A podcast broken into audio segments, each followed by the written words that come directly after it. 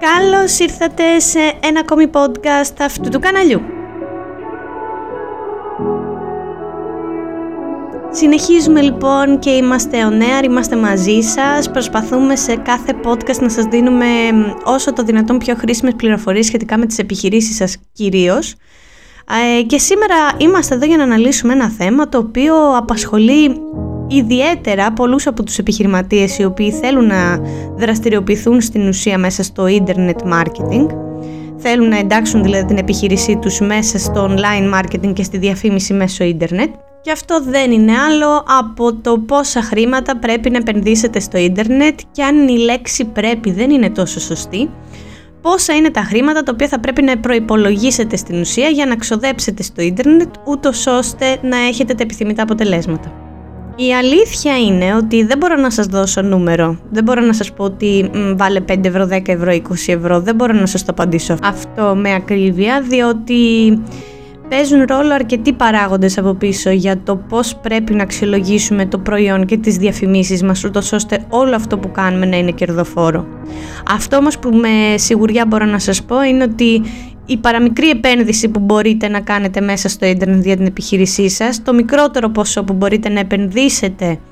στο digital marketing για την επιχείρησή σας θα αποφέρει αποτελέσματα. Φυσικό και επόμενο όμως ότι τα αποτελέσματα δεν θα έρθουν μέσα σε μία ώρα. Δεν είναι ότι πατήσαμε ένα κουμπί, βάλαμε 5 ευρώ και περιμένουμε να πέσουν οι πελάτες οριδών. Όχι. Όπως έχω αναφέρει και σε προηγούμενα podcast, σε προηγούμενα επεισόδια με αντίστοιχη θεματολογία, ε, σας έχω εξηγήσει ότι όταν βγαίνεις στο, με το marketing, με ένα πλάνο marketing στην αγορά και όταν ε, συστήνεσαι στον κόσμο, στον διαδικτυακό κόσμο ας πούμε, ως μια επωνυμία και ένα e-shop ή ένα μαγαζί το οποίο πουλάει μέσω ίντερνετ, ε, χρειάζεται χρόνος και επένδυση για να σε γνωρίσουν πρώτα και μετά να ψωνίσουν από σένα. Συν ότι παίζουν πάρα πολύ σημαντικό ρόλο οι τρόποι οι οποίοι μπορεί ο χρήστης να περιηγηθεί μέσα στο website σας για να ψωνίσει, οι τρόποι πληρωμής και αποστολής είναι εξίσου σημαντικοί και το πιο σημαντικό από όλα είναι φυσικά η σχέση μεταξύ προϊόντος και τιμής, ούτως ώστε ο καταναλωτής να έχει λόγο να αγοράσει αυτό που του πουλάτε. Θα πρέπει να το χρειάζεται, είναι ο κύριος λόγος, θα πρέπει να το παρουσιάζετε σωστά και όμορφα, ούτως ώστε να μπορεί να κατανοήσει ο πελάτης σε πρώτη φάση τι είναι αυτό που του πουλάτε και σίγουρα θα πρέπει η τιμή να είναι αντιπροσωπευτική τόσο για το προϊόν όσο και για την τσέπη του πελάτη. Επειδή όμως όλα αυτά σας τα έχω αναλύσει και σε προηγούμενα podcast και έχω να σας πω κι άλλα πολλά σε επόμενα podcast και το σημερινό podcast, το σημερινό επεισόδιο έχει θέμα το budget το οποίο πρέπει να δαπανίσετε στην ουσία στις ιντερνετικές σας διαφημίσεις για να μπορέσετε να φέρετε αποτελέσματα, ξεκινάω από ένα βασικό παράγοντα και ο βασικότερος παράγοντας είναι το marketing plan που θα στήσετε στην επιχείρησή σας να έχει διάρκεια. Τι θέλω να πω με αυτό; Με αυτό θέλω να σας εξηγήσω ότι δεν υπάρχει κανένας, μα κανένας που να βγει και στο ίντερνετ να πουλήσει και να ξόδεψε 5-10 ευρώ σε μία μέρα και να είδε αποτέλεσμα. Το πιο πιθανό αποτέλεσμα που μπορεί να δεις από αυτό είναι ίσως κάποια likes ή κάποιους followers παραπάνω. Ωστόσο, στις κεντρικές πλατφόρμες όπως τις ονομάζουμε εμείς του marketing, που είναι στην ουσία πλατφόρμες του Facebook, του Instagram και της Google, Δεδομένου ότι υπάρχει αρκετός κόσμος ο οποίος διαφημίζεται εκεί μέσα και αν μπορούσα να σας το εξηγήσω λίγο πιο απλά θα σας έλεγα ότι πρέπει να σκεφτείτε ένα ταψί το οποίο είναι σε ένα χ μέγεθος και όλοι όσοι προσπαθούν να μπουν μέσα σε αυτό το ταψί διαφημίζοντας την επιχείρησή τους στο ίντερνετ πρέπει να κερδίσουν στην ουσία όσο περισσότερο χώρο μπορούν μέσα σε αυτό το ταψί. Αν η αγορά ήταν μια πίτα, εμείς θέλουμε να πάρουμε κομμάτι της πίτας, θέλουμε να πάρουμε μερίδιο της πίτας και να γίνουμε κομμάτι αυτής της πίτας για το κοινό το οποίο μας ψάχνει εκεί μέσα. Συνοπτικά λοιπόν για να κατανοήσετε και εσείς λίγο πώς δουλεύει το ίντερνετ σε επίπεδο διαφημιστικό, εκτός από το content και όλα τα προηγούμενα που σας είπα για το website, την τιμή του προϊόντος αλλά και την εικόνα του προϊόντος σας, έχει πάρα πολύ μεγάλη σημασία το πού και πώς θα ξοδέψετε τα χρήματα τα οποία έχετε προπολογίσει για την ανάπτυξη της επιχείρησής σας. Και σε αυτό το κομμάτι θέλω να σταθούμε όλοι και να το σκεφτούμε καλά, διότι έχω ακούσει πάρα πολλές φορές ότι τα χρήματα στο ίντερνετ είναι πεταμένα λεφτά. Εγώ αντίθετα αυτό που έχω να σας πω και σαν διαφημίστρια αλλά και σαν άνθρωπος ο οποίος καλός ή κακός έχω επαφή με επιχειρηματίες οι οποίοι δραστηριοποιούνται έντονα στο ίντερνετ είναι ότι κανένας μα κανένας από όλους αυτούς όσους φτιάξαμε πλάνο και πήγαμε απόλυτα μεθοδικά με το πλάνο που είχαμε φτιάξει με πολύ μικρές αποκλήσεις λόγω εποχικότητας ή ε, κάποιων ε, φαινομένων που μας ε, ζορίσανε αλλά όλοι όσοι ακολούθησαν πιστά το πλάνο το οποίο δημιουργήσαμε και μας ακούσανε βγήκαν 100% κερδισμένοι μέσα από το ίντερνετ σε καμία περίπτωση και κανένας δεν μπορεί να σου τάξει ότι θα γίνεις εκατομμυριούχος. Υπάρχουν και αυτές οι περιπτώσεις. Έχω συναντήσει επιχειρηματίες οι οποίοι ξεκινήσαν από το μηδέν με ένα πάρα πολύ μικρό κεφάλαιο και φυσικά μέσα σε 10 χρόνια έχουν φτάσει να έχουν μια γιγαντιαία επιχείρηση η οποία εκτός από τις μεγάλες θέσεις εργασίας που δίνει έχει αναπτυχθεί ίδια πάρα πολύ, έχει κάνει ένα πάρα πολύ ωραίο brand και φυσικά είναι γνωστό στους πελάτες και το προτιμάνε όταν θέλουν να ψωνίσουν από κάπου. Σίγουρα παίζει πάρα πολύ σημαντικό ρόλο το να στείνεις και να χτίζεις σωστά την ε, δουλειά στο internet marketing. Κανένας, μα κανένας δεν ξεκίνησε σήμερα και αύριο είχε πωλήσεις. Χρειάζεσαι πλάνο, χρειάζεσαι content και σίγουρα χρειάζεται αυτό το προϊόν που πουλάς να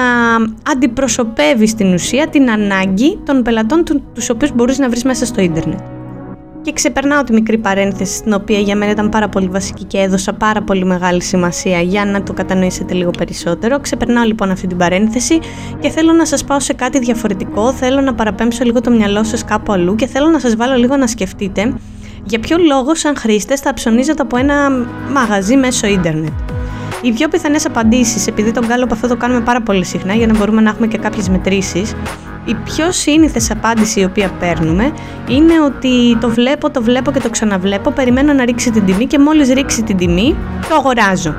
Αυτό από μόνο του είναι μια πληροφορία για το δικό σας το e-shop ή το μαγαζί, το οποίο μπορεί να λειτουργήσει θετικά.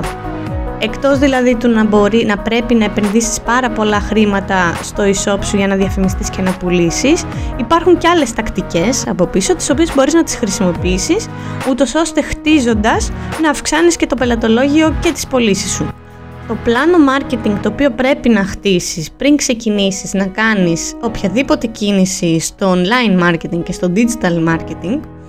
ε, αφορά κυρίως τα κανάλια τα οποία θέλεις να διαφημιστείς, δηλαδή που και σε τι ε, συχνότητα σε βλέπουν οι χρήστες μέσα σε αυτά τα κανάλια; Είναι για παράδειγμα το Facebook, το Instagram, η Google, το TikTok. Ποιο από αυτά τα μέσα είναι το κανάλι το οποίο εσένα θα σε βοηθήσει στις πωλήσεις σου και στην ε, διαφήμισή σου; Και το δεύτερο κομμάτι είναι ένα πολύ σημαντικό κομμάτι το οποίο πρέπει να αντιληφθείτε στην ουσία το πώς λειτουργούν όλες οι πλατφόρμες οι διαφημιστικές από πίσω, ούτως ώστε να έχετε τα κατάλληλα αποτελέσματα. Φυσικά και έχω ακούσει πάρα πολλούς οι οποίοι προσπαθούν από μόνοι τους να μπουν σε αυτές τις πλατφόρμες, να τρέξουν κάποιες διαφημίσεις με το κουμπάκι Boost Now από κάτω ή ακόμα και να διαβάσουν κάποιες, ε, κάποια κριτήρια τα οποία δίνει ο αλγόριθμος για να μπορέσετε να διαφημιστείτε μόνοι σας μέσα σε αυτές τις πλατφόρμες. Εγώ αυτό που έχω να σας πω είναι ότι στα 7-8 χρόνια προϋπηρεσίας που έχω πάνω στο digital marketing αυτή τη στιγμή ε, δεν υπήρξε ούτε μια μέρα που να μην έμαθα κάτι καινούριο κάθε μέρα, ακόμα και για εμάς που ξέρουμε να χειριζόμαστε τις πλατφόρμες και έχουμε αντίληψη του πώς λειτουργούν όλα αυτά από πίσω. Όχι ότι είμαστε θεοί, απλά με, το, με τα χρόνια και τον καιρό αντιλαμβάνεσαι ότι ε, υπάρχει μια μεθοδικότητα από πίσω και υπάρχει ένας τρόπος συλλογής δεδομένων και χρησιμοποίησης προς τον πελάτη για καλό μας.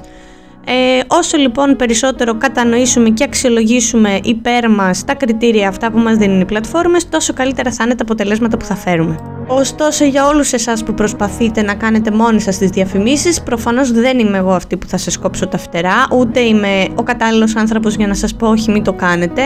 Ιδίως αν έχετε ένα πολύ μικρό budget ε, και δεν έχετε τα χρήματα να πληρώσετε κάποιον διαφημιστή, κάποια διαφημιστική εταιρεία. Θα συμφωνήσω απόλυτα και προσπαθήστε το, σίγουρα θα φέρει κάποια αποτελέσματα. Δεν θα είναι τα τέλεια και σε αυτή την περίπτωση είναι πολύ πιθανό να πετάξετε τα λεφτά σας ή ένα ποσοστό των χρημάτων που επενδύετε, αλλά αν μιλάμε για ένα πολύ μικρό budget το οποίο σύμφωνα με τις πωλήσεις και το προϊόν σας γυρνάει πίσω, εννοείται ότι μπορείτε να τρέξετε και έτσι.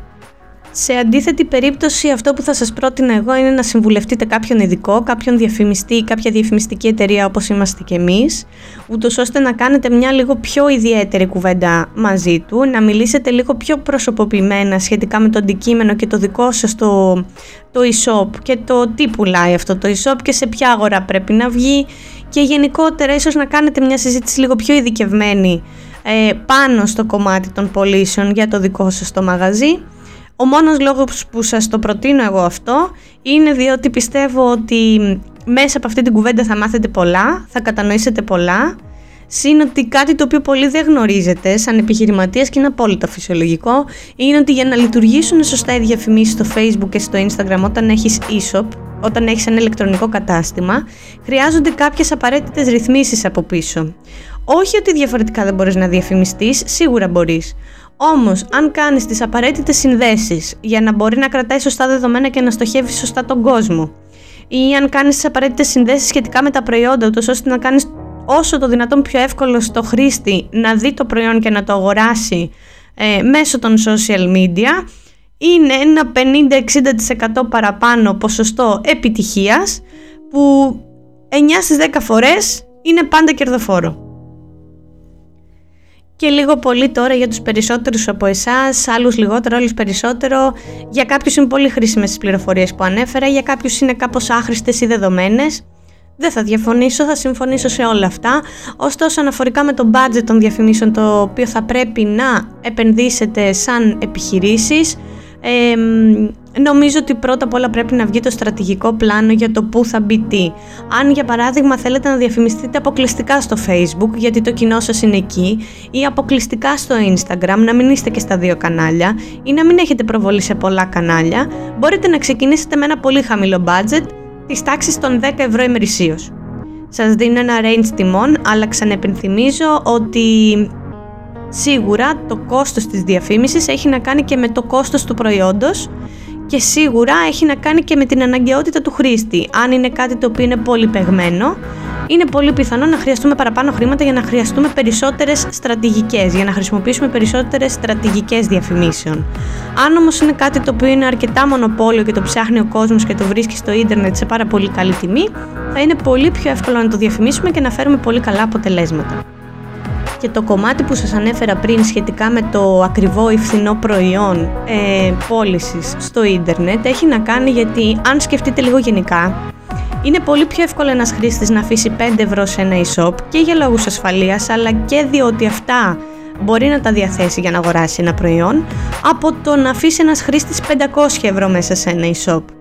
Είναι πολύ λογική η, η αναλογία αυτή που σας παρουσιάζω είναι πολύ φυσικό ότι το προϊόν των 500 ευρώ, όπως πολλές φορές συναντάμε και σε καταστήματα φυσικά, χρειάζεται πολύ μεγαλύτερη επένδυση και πολύ μεγαλύτερο φρουφρού για να μπορέσει να κατανοήσει ο χρήστης ότι μπαίνει σε ένα premium κατάστημα, σε ένα premium e-shop, ότι στο e-shop το οποίο περιηγείται. Δεν υπάρχει προϊόν με 5 ευρώ, όλα τα προϊόντα είναι άνω των 200 ευρώ. Υπάρχει λόγος προφανώς και είναι σε αυτή την τιμή, δεν είπα ότι είναι παράλογες οι τιμές, αλλά θα πρέπει να κατευθύνουμε τον χρήστη προς τα εκεί που μπορεί να δει και να σηκώσει τσέπη του. Σε διαφορετική περίπτωση το μόνο που θα πετύχουμε είναι να βάζουμε χιλιάδες κόσμου μέσα στο e-shop μας, να τα βλέπουν ή και να μην τα βλέπουν, να μπαίνουν και να φεύγουν να δείχνουμε τη διαφήμισή μας σε πάρα πολύ κόσμο που δεν τον ενδιαφέρει, με αποτέλεσμα εν τέλει να πετάμε τα λεφτά μας. Κάτι το οποίο δεν το θέλουμε σε καμία περίπτωση και γι' αυτό επανέρχομαι και ξαναλέω ότι η στρατηγική και το πλάνο γύρω από τις ε, διαφημίσεις στο ίντερνετ είναι το α και το ω, διότι στη στρατηγική εκτός από το να ορίσουμε σε ποια μέσα και με ποιο budget θα βγούμε και με ποιο τρόπο και τι θέλουμε να βγάλουμε, ακολουθεί και μία επαναστόχευση πάνω σε αυτά που έχουμε πει, υπάρχει αξιολόγηση πάνω σε αυτά που έχουμε πει, υπάρχουν ε, τροποποιήσεις και μεταβολές ποσών προς τα κάτω ή προς τα πάνω, πάντα όμως με την επίβλεψη δικού, διότι υπάρχουν τεχνικές λεπτομέρειες οι οποίες μπορεί να σας γκρεμίσουν όλη τη στρατηγική σε εκείνο το σημείο, αν αποφασίσετε να κάνετε κάποια αυξομοίωση. Οπότε είναι πάρα πολύ σημαντικό μέσα στο πλάνο σας να έχετε αντίληψη γιατί και για ποιον λόγο κάνετε τις τροποποιήσεις που κάνετε. Εγώ αυτό που θα ήθελα να κρατήσετε από όλα αυτά, γιατί κατανοώ ότι για πολλούς είναι πληροφορίες οι οποίες είναι άγνωστες ή είναι λειψές. Εγώ αυτό που θα ήθελα να σας πω για να σας βοηθήσω, διότι μέσα από ένα podcast δεν μπορώ να σας κάνω μια τέτοια ανάλυση, ίσως να χρειαζόντουσαν εβδομάδες να το συζητάμε για να σας εξηγήσω ακριβώς πώς λειτουργούν οι αλγόριθμοι πίσω από τις διαφημίσεις. Εγώ αυτό που θα ήθελα να κρατήσετε είναι ότι το πιο σημαντικό απ' όλα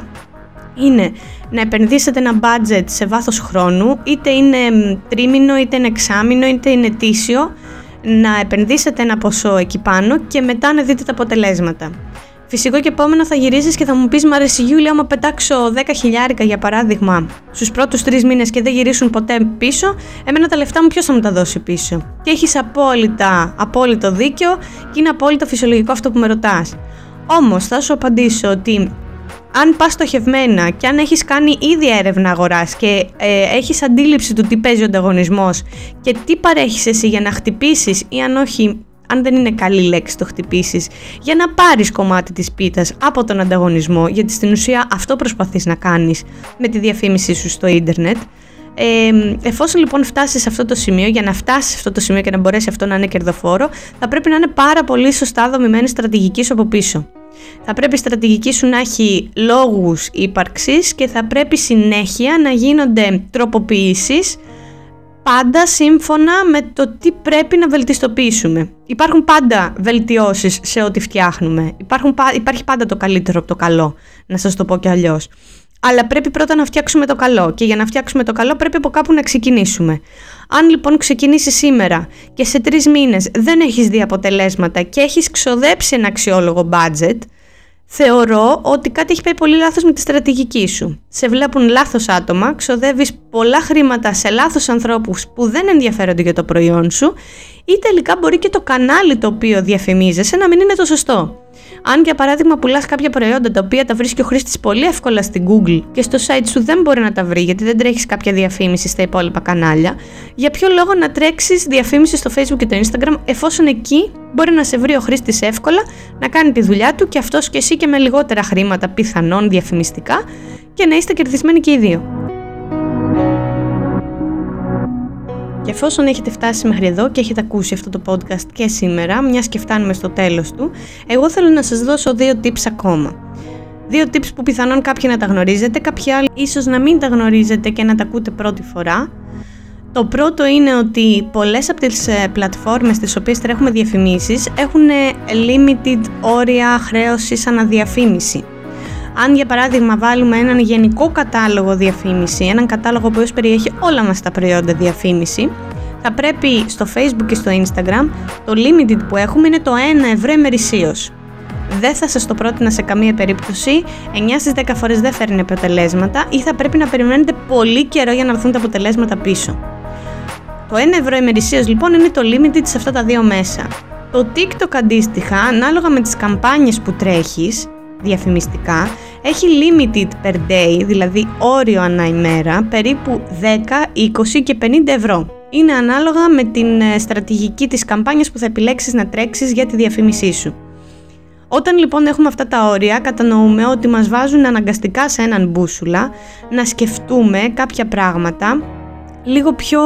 ανοιχτά. Θα πρέπει να σκεφτούμε δηλαδή το budget όχι σαν ένα 30 ευρώ το μήνα για να φέρω πωλήσεις στις τάξεις των χιλίων ευρώ.